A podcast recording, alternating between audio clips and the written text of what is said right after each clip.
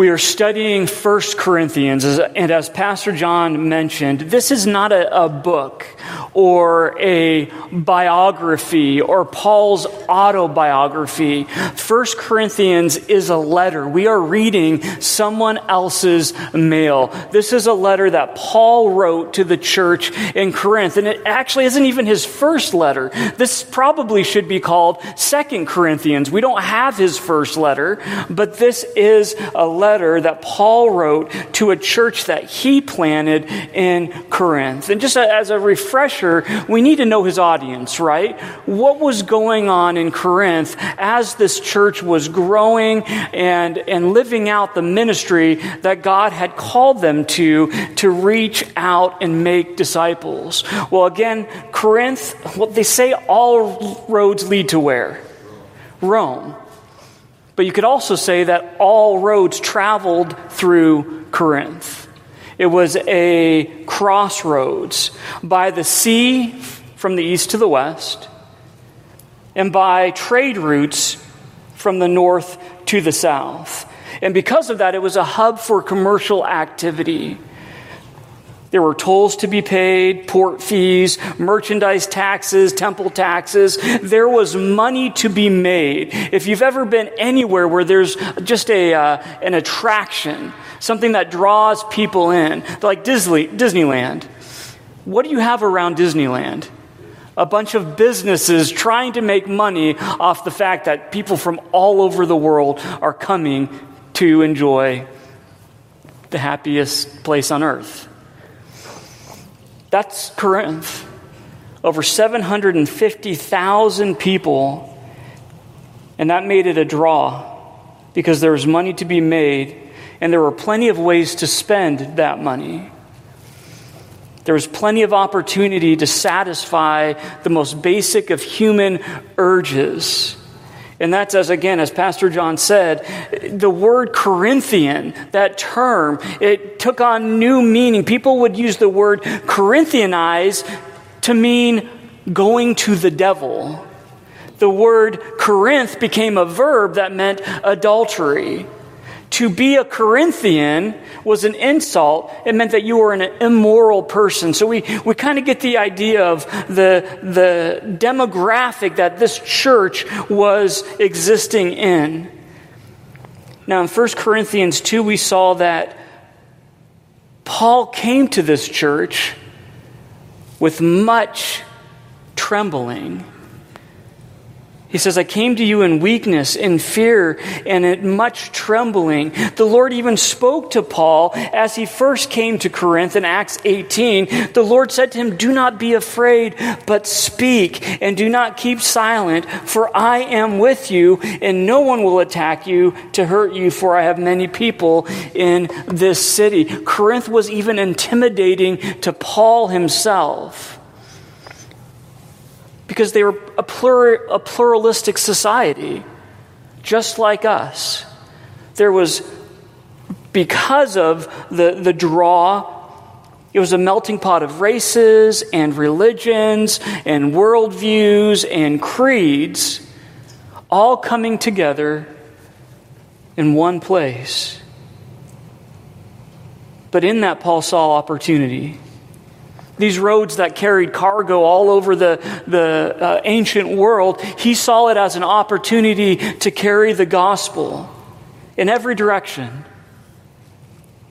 And we know that Paul spent a year and a half there, second most amount of time that he spent at any single location when he was on his, his missionary journeys.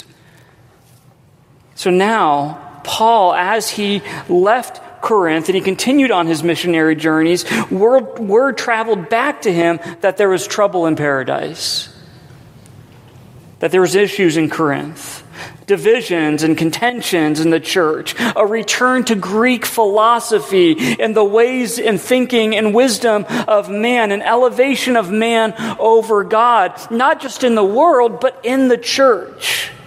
And isn't that a danger that the church has always faced? That we would, instead of changing the world around us, we would be changed by this world. So Paul is writing this letter as an answer to uh, this conformity that the church in Corinth is experiencing. And Paul is calling the church back to its purpose, reminding them of their identity. And it's a reminder to all of us. So let's continue. First Corinthians chapter three, verse one. Paul writes, "And I, brethren, could not speak to you as to spiritual people, but as to carnal, as to babes in Christ. I fed you with milk and not with solid food, for until now you were not able to receive it. And even now you are still not able, for you are still carnal. For where there are envy, strife, and divisions among you, are you not carnal and behaving like mere men? For when one says, 'I am of Paul,' and another, 'I am of Apollos,' are you not carnal?" Literally translated, when one says, "I'm Paul's," and another says, "I'm Apollos's," are you not worldly? So Paul begins chapter three here, and he says, I, I want to speak to you as spiritual people. Now, the word spiritual, just like now, in Paul's time in Corinth, it meant something very different than it means in Scripture. When you hear the word spiritual and people are talking about spiritual things, what are they talking about? They're talking about the immaterial, the invisible, the mystical, the supernatural. It's funny, when Aaron and I, we, we just got away for a week for our twentieth anniversary. And we were, I'm not going to tell you where we were, but we were in California. And one of the conversations we overheard at dinner was just mind-blowing to me. We were sitting at a Mexican food restaurant, and I overheard uh, a table of uh, people talking about their weekend, and one of the ladies said, "Man, my energy was just crazy last week. I was walking around the house, and light bulbs were bursting, and the T V was turning on and off," and all of her friends said, "Oh, that's crazy." N- They they acted like it was just normal, like she had gone to like a, a neighborhood market and bought groceries. It was just a normal part of their everyday life. To her, that's spirituality. She got into microdosing mushrooms and things like that, but this is how our world sees spiritual things. It's mystical. It's supernatural. But when Paul uses the word spiritual, we need to understand that he means one thing. It means being filled with the Spirit of God. That we have experienced a life-transforming event when we believed in the name of Jesus Christ for salvation. God came and dwelled within us. So when he says, "I have come to you and I wanted to speak to you as spiritual people," he's saying, I want to talk to you like who you are. Remember Jesus, that night that he spoke with Nicodemus. He told Nicodemus, "Assuredly I say to you, unless you are born again, you're not going to see the kingdom of God." And Nicodemus was confused. How, how can a man be born again? How can a man uh, return to his mother's womb and be born again? And Jesus said, "Most assuredly, I say to you, unless one is born of water and the Spirit, he cannot enter the kingdom of God. That which is born of the flesh is flesh, and that which is born of the Spirit is spirit. Do not marvel that I said to you, you must be born again. The wind blows where it wishes, and you hear the sound of it, but you cannot t- tell where it comes from and where it goes. So is everyone who is born of the Spirit." Paul is, Jesus is saying that the church, a gathering of the called out ones. That's what the word church means in the Greek. It's a gathering of the called out ones. It's a gathering of the Spirit-filled. And although the one who guides us and directs us can't be seen, we move together as one body to demonstrate the personhood of Jesus Christ. And that's what makes Christianity so unique. There is no other religion in the world where their God comes and dwells within them. But that is Christianity. That's what it means to follow Jesus. And Paul says, I wanted to speak to you as spiritual men and women because that's what you are, but you're not growing up. He says, now I have to continue to speak to you as if you are carnal, as if you were infants, because you lack maturity. Again, there's one of those Christian words, carnal, that you never use in your daily life. What does it mean? It means worldly. Literally, the word is flesh, and it describes these base bodily urges and desires that we all fight against, whether it's anger or lust or jealousy.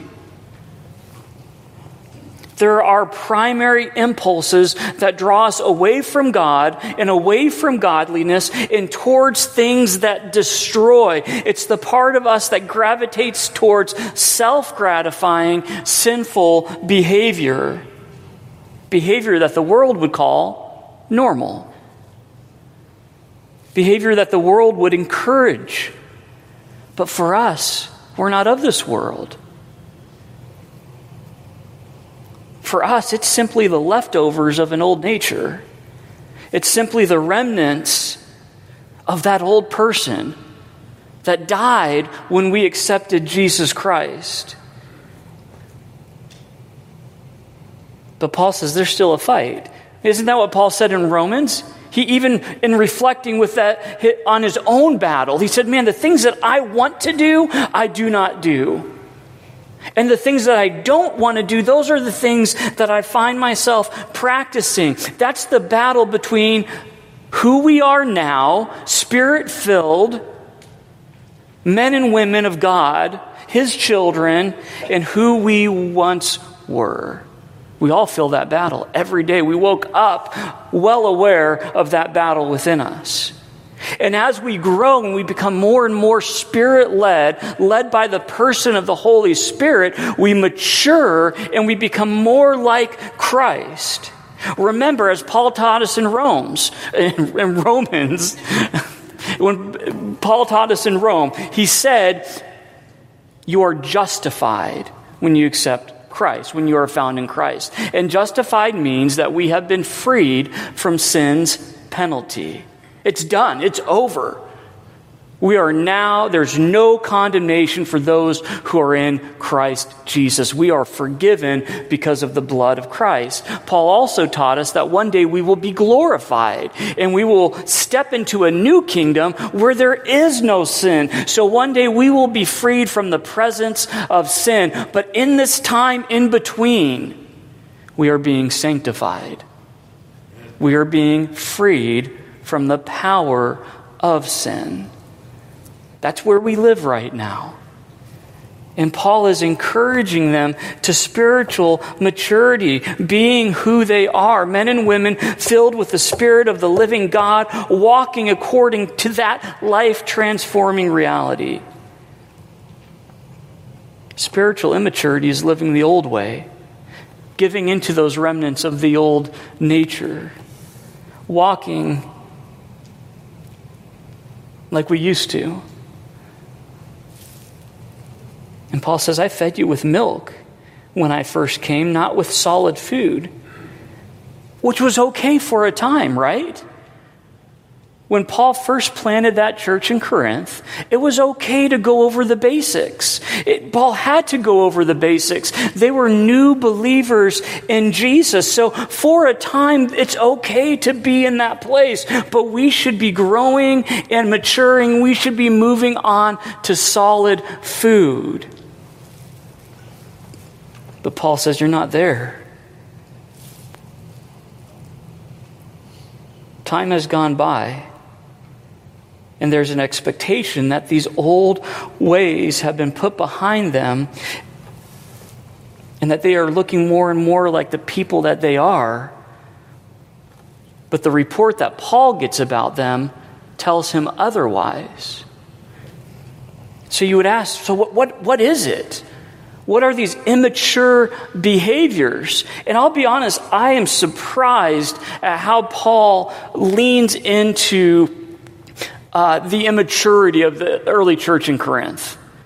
What he addresses first and foremost, what's at the top of his mind when it comes to spiritual immaturity, because we're going to see later on in First Corinthians that there was a man, an excuse, I, I, I'm just going to share what's in, what's in Scripture. There was a man sleeping with his stepmother, and the church was at best okay with it, and they were not addressing it. If I were Paul, I would have led with that in my letter. I would have said, hey, this is wrong and we need to deal with it right now. And not that Paul doesn't see this as an issue. He'll get to that. There's actually something far more important that he needs to address. And this is really important for us because it's really easy to look at other sins that enter into people's lives. And we can be like the Pharisee. I'm so glad I'm not like them. I'm so glad that I would never do anything like that. But look at what Paul is addressing first. He's saying, if you don't got this under control, you are still an infant in Christ. Doesn't matter how long you've been a Christian, you're not growing up. So what is that? Well, he already, he, he led with it in chapter one. Unity. Not just unity for the sake of unity, but unity in Jesus. Unity born out of a single mind to follow Jesus. Paul says, this is what I'm hearing about. I hear about envy, jealousy within the church. I hear about arguments, strife, backbiting, gossip, and there's division. People are taking sides. And that's common in the world. It should not be common in the church. And if you are going to change the culture around you, you better get this very basic thing right. That we gather around no man, we gather around Jesus Christ. We are disciples of Jesus first and foremost. Look at what they were divided over. Some said, I'm Paul's. Some said, I'm Apollos's. What, what, what, what were they saying? What were they revealing about their hearts in that statement? I'm Paul's, I'm Apollos's. I think that's impor- important. It's not simply, oh, I just connect with Paul's teaching better. That's okay. I, I connect with Apollos, his teaching style, or he has a certain personality that I relate to more than that. That's there's no issues there. I mean, you got to be careful about it, but there's certain people we just connect with a little bit, bit better. But that's not what this is about. This is about elevating people to a position that only Jesus should have. And the American church is guilty of this. We elevate our leaders. We make idols out of them. And Paul says, because you do this, you're simply infants. You're carnal. What are infants? They're super cute, but they can't feed themselves. They can't clothe themselves. They are fully dependent on others for absolutely everything. But they should grow. They should get to a, a point where they're feeding themselves and dressing themselves. They should become more and more independent. And if they don't, then there's something wrong. When we first came to Christ, we we had to lean on others, right? We had to be trained up. There was things about walking with Jesus that we had to learn. We had, we needed help understanding the scriptures. We needed people to help guide us in what behaviors are healthy and beneficial. But at the same time, we should have been cultivating our own personal relationship with Jesus Christ. But what we have in the church today is a lot of people following a lot of other people and not a whole lot of people following Jesus. And that was Paul's concern. Some people never get past the stage of being dependent on others for their spiritual growth. Now, I'm going to balance that out. Well, Paul balances that out in a second. But understand this. When we look to others to constantly tell us what to think and what to feel, we become dependent on them.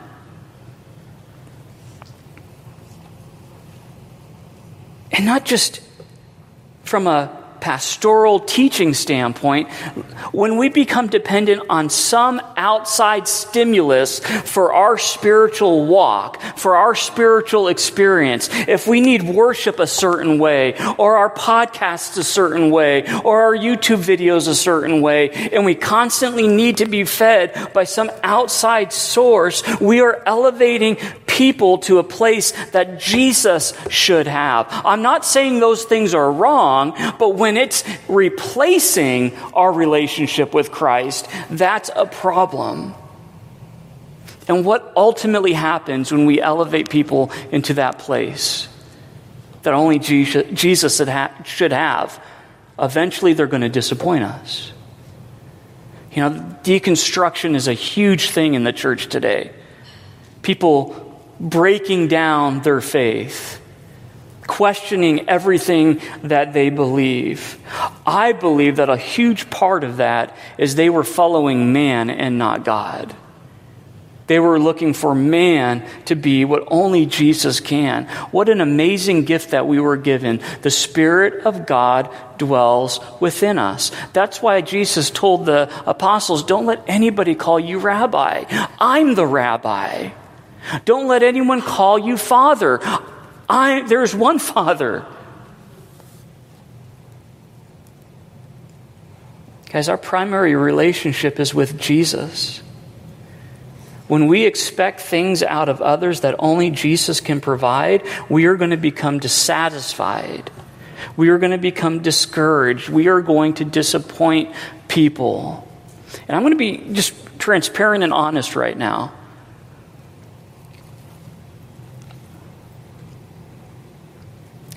Before I stepped into the ministry,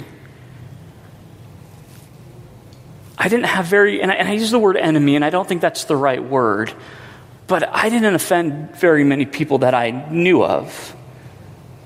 But since I've been in the ministry, I offend people without even trying. And usually the accusation is, Pastor, you didn't do enough. And I'll be honest with you, I know that. The enemy reminds me of that every Sunday that I drive home. I didn't say enough. I didn't spend enough time with this person. I didn't do enough. I, I am, I am uniquely aware of my inadequacies. Trust me on that. But I am not Jesus. And I, I'm not, I'm not saying that. I, I, I, I as men that God has called to pastoral leadership, we do have a responsibility. And we're going to see that in a second, what our responsibility is. Not just us, but all the leaders within the church. To care and to love and to serve. But I promise you, it'll never be enough because we are just men. We are just women. We are not Jesus. And none of us can be Jesus in anyone else's lives. So if you're discouraged by the church, if you're disappointed by the church, understand this. There is one Jesus, and he lives within you. Cultivate that relationship, and no one can take it away from you. That's why, that's why the disciples are in prison. Everything's been stripped away from them, and they're singing praises. They didn't need any background music for it. Because Jesus was the most important relationship in their life. Now, I will balance that. Don't worry. Paul does here in a second. So Paul writes, you are spiritual, but you're not acting like it. You're acting like the world. The Spirit of God lives in you, but the people around you wouldn't be able to tell it by looking at you. because you are acting just like them. And that's confusing to the world. When we say that the Spirit of God lives us, in us and we look exactly like them, there's a disconnect, isn't there? And, and understand this, more mature doesn't mean better, right? More mature, I'm not saying some of us are better than others, but it does mean more effective. I would never say, look at that baby, I'm so much better than that baby. That's ridiculous. But hopefully I have a few more skills. Hopefully if you need help hanging a ceiling fan, you'll come to me and not the baby. Probably same result, but still. So if our relationship with Jesus is the most important relationship, and his Spirit lives inside of us, the world will see that. So again, let me remind you, Paul is going to get into sexual sin, but before he gets to that, he deals with unity in the church. So if we're sitting here this morning and we've chosen sides, that has to be addressed. Let's look at verse five. And Paul asks the question, who, who am I? Who, who is Paul? And who is Apollos? What's our role? Who are we then? Why, we're simply ministers through whom you believed. I think a better translation is servants. We are servants through whom you believed, as the Lord gave to each one. I planted, Apollos watered, but God gave the increase. So then neither he who plants is anything, nor he who waters, but God who gives the increase. Now he who plants and he who waters are one, and each one will receive his own reward according to his own labor. What am I, Paul says? What's my role? I do have a role. I'm not your Jesus, Paul says, but I do have a role, and so does Apollos. We are your servants. Now, does that mean that pastors are glorified waiters, that we give into every perceived need? Not just pastors, please don't hear, hear this, leaders. And when I say leaders, I mean every one of you. Because in some capacity, the moment you gave your life to Christ, he called you to the ministry. And there, as I've said many times before, every Christian has a sphere of influence.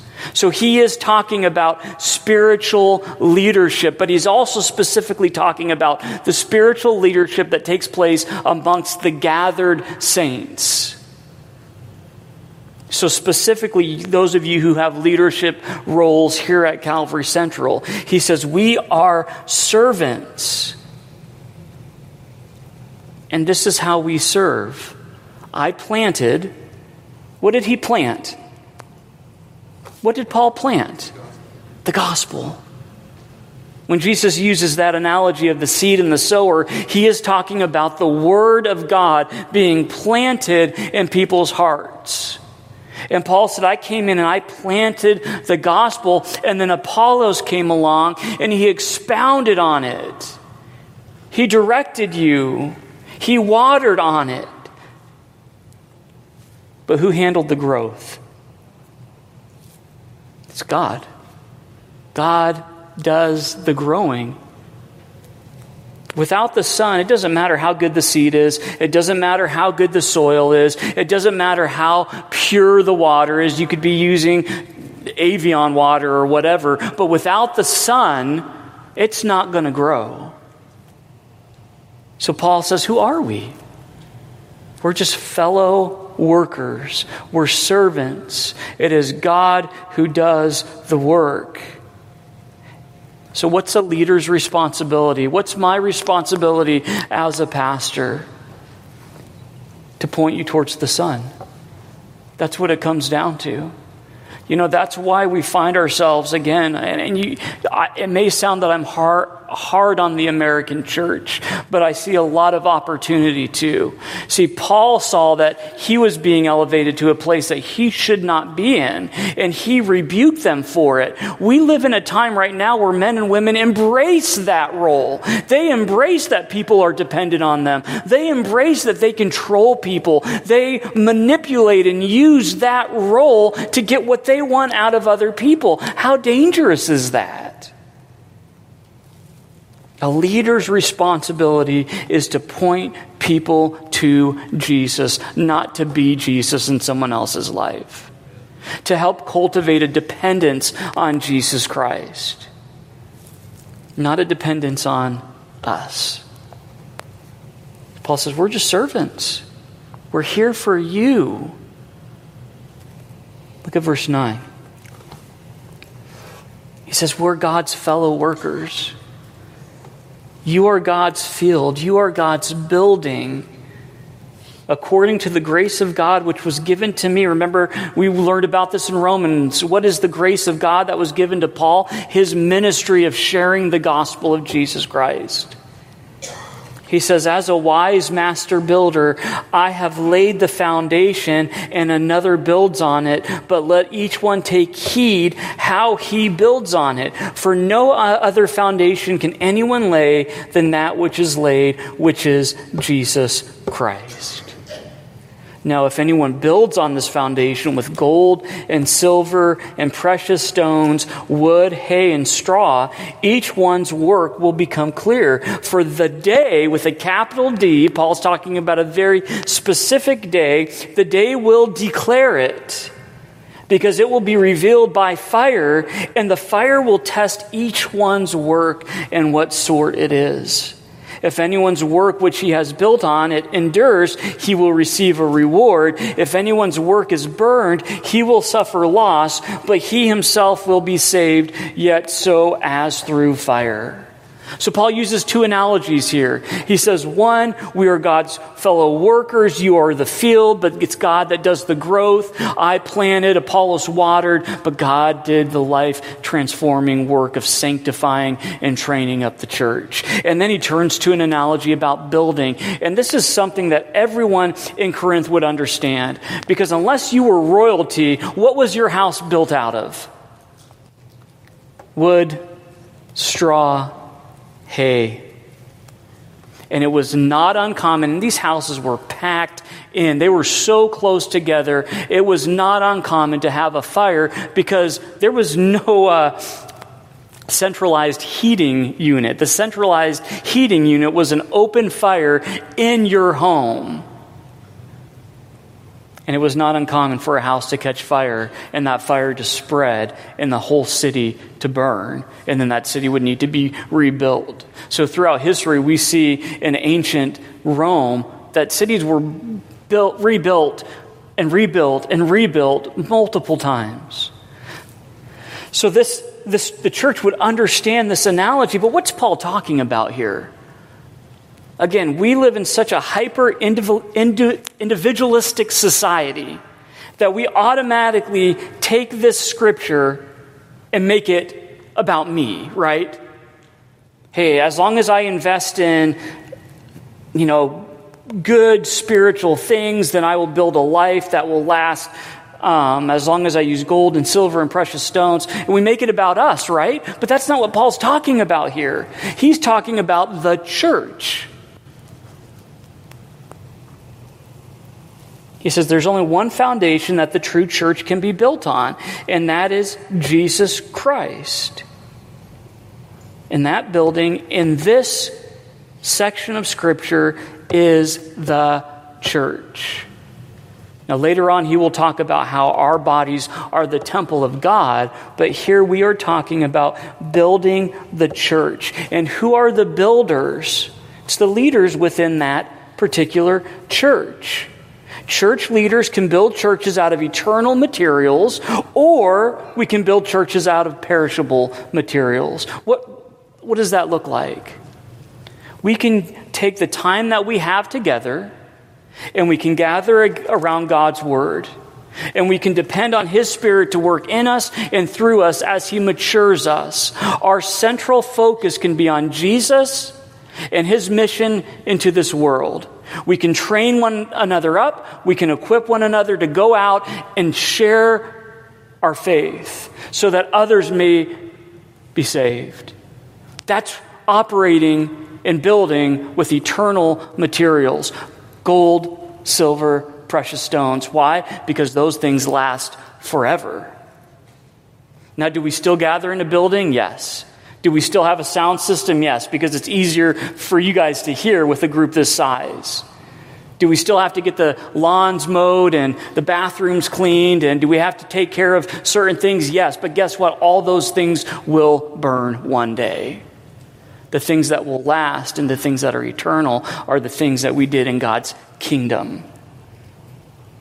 But there's so many churches today that invest in the temporary things and neglect the eternal things. They gather around entertainment and emotion and things that don't have a lasting value. Guys, if we neglect this, we are neglecting that which lasts forever. And Paul's battling this tendency that the church in Corinth has to think that God's word and the gospel isn't enough, that we need to turn back to Greek philosophy, that we need to turn back to the worship of men above the worship of God. But those, thing, those things are passing. Entertainment, the fancy lighting and stages, bricks with people's names on it because they donated so much to the church, pictures of pastors lining the halls, V I P parking, V I P sections on the stage if you give enough. Those will all burn. They are not eternal. They will not sur- survive the day. And you know what that day is, right? It's the day of the Lord. It's the day Jesus returns and ushers in the kingdom of God, and the dead are raised, and we all stand before God. And that fire is the fire of judgment.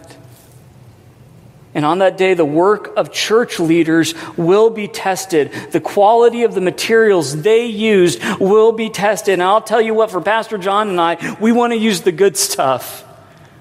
We want to use the things that will last forever. So you won't always see an emphasis on things that are flashy. We could spend money that way. If we had money, we could spend money that way.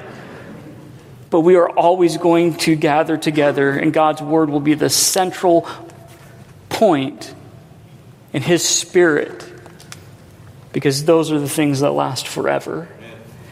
Verse sixteen, do you not know that you are the temple of God, and the Spirit of God dwells in you?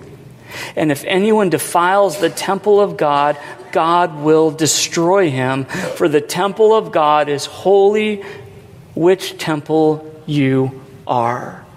Now again, the word you there, and you can disagree with me, and that's fine, but the word you there is plural. He's talking to the church. He's saying you are, as you gather together, you are the temple of God, and the Spirit of God dwells in you. The Spirit of God is here today, right now, drawing us together corporately into the ways of God. That's what worship is all about. Worship isn't singing emotional songs to get the butterflies. It is coming together and corporately singing in unison the truth about who God is, proclaiming that there is only one worthy of our praise and adoration. And something special happens when we get together and we proclaim that together as one body.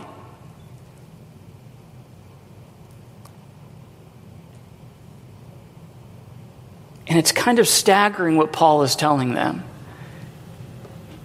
He says to the church in Corinth, you are the temple of God. You know why that would be just totally mind-blowing for them? Because at the time, there was still a temple in Jerusalem. And that was considered to be, that's where God's presence was. And now for Paul to say, wait, wait, God's here? God's amongst us. God's in us. Paul says, yes. That temple in Jerusalem, not anymore. God's home is in the midst of us. And again, he'll go on to say that our body is his temple, but here he's talking about the church, the gathering of the called out ones. That's where God, God's temple is, as we gather with one another. And it makes me really uncomfortable today because there seems to be a, just this, this acceptable ill will towards the church. Don't get me wrong. We, we've got it wrong in a lot of areas. The evangelical church has got a lot of things wrong, and there's a lot of men and women who have used their position to manipulate and to hurt others. But we need to be very careful what we talk about. What, when we talk about the true church of Jesus Christ. It seems to be the end thing to kind of tear it down. But Jesus loves his bride. He cares deeply about his church. And I'm not talking about buildings. I'm talking about us, his people. And if anyone defiles, that means to ruin or destroys that temple. What does it say? God will destroy him. Whoa. Again, it doesn't mean people haven't been hurt in the church or people haven't used their power to abuse, but that doesn't justify undermining the gathering of the called out ones. And guys, one way, and again, I feel like we've been talking about this so much, but we can't move on from this passage without it. We may not speak ill of the church, but if we're not gathering consistently with the church, how do we really feel about it? I mean, that's a question that only we can personally answer. Jesus loves his bride. Okay, let's look at verse eighteen. Paul uses this phrase a lot, and it's pretty convicting. He says, "Let no one deceive himself." We're pretty good at deceiving ourselves, aren't we? If we want something bad enough, we can put a spiritual stamp on it. He says, "Let no one deceive himself. If anyone among you seems to be wise in this age, let him become a fool that he may become wise." He says, humble yourself. What gets in the way of growing is pride. You think you know it all. Humble yourself. For the wisdom of this world is foolishness with God. For it is written, he catches the wise in their own craftiness. And again, the Lord knows the thoughts of the wise. They are futile. Therefore, let no one boast in men. For all things are yours. Whether Paul or Apollos or Cephas, who is Peter, or the world, or life, or death, or things present, or things to come, all are yours, and you are Christ's, and Christ is God's. So again, he brings it back, and he flips over the worldly hierarchy of power on its head. And he says, you don't exist for us. You who say, I'm of, I'm Paul's, I'm Peter's, I'm, I'm Apollos's. No, we're yours. We're here to serve you. Our position isn't one of power and authority where we lord over you. We are wanting to train you up. We are yours, but we're not yours in the sense that we're Jesus. We are yours in the sense that we are pointing you to him.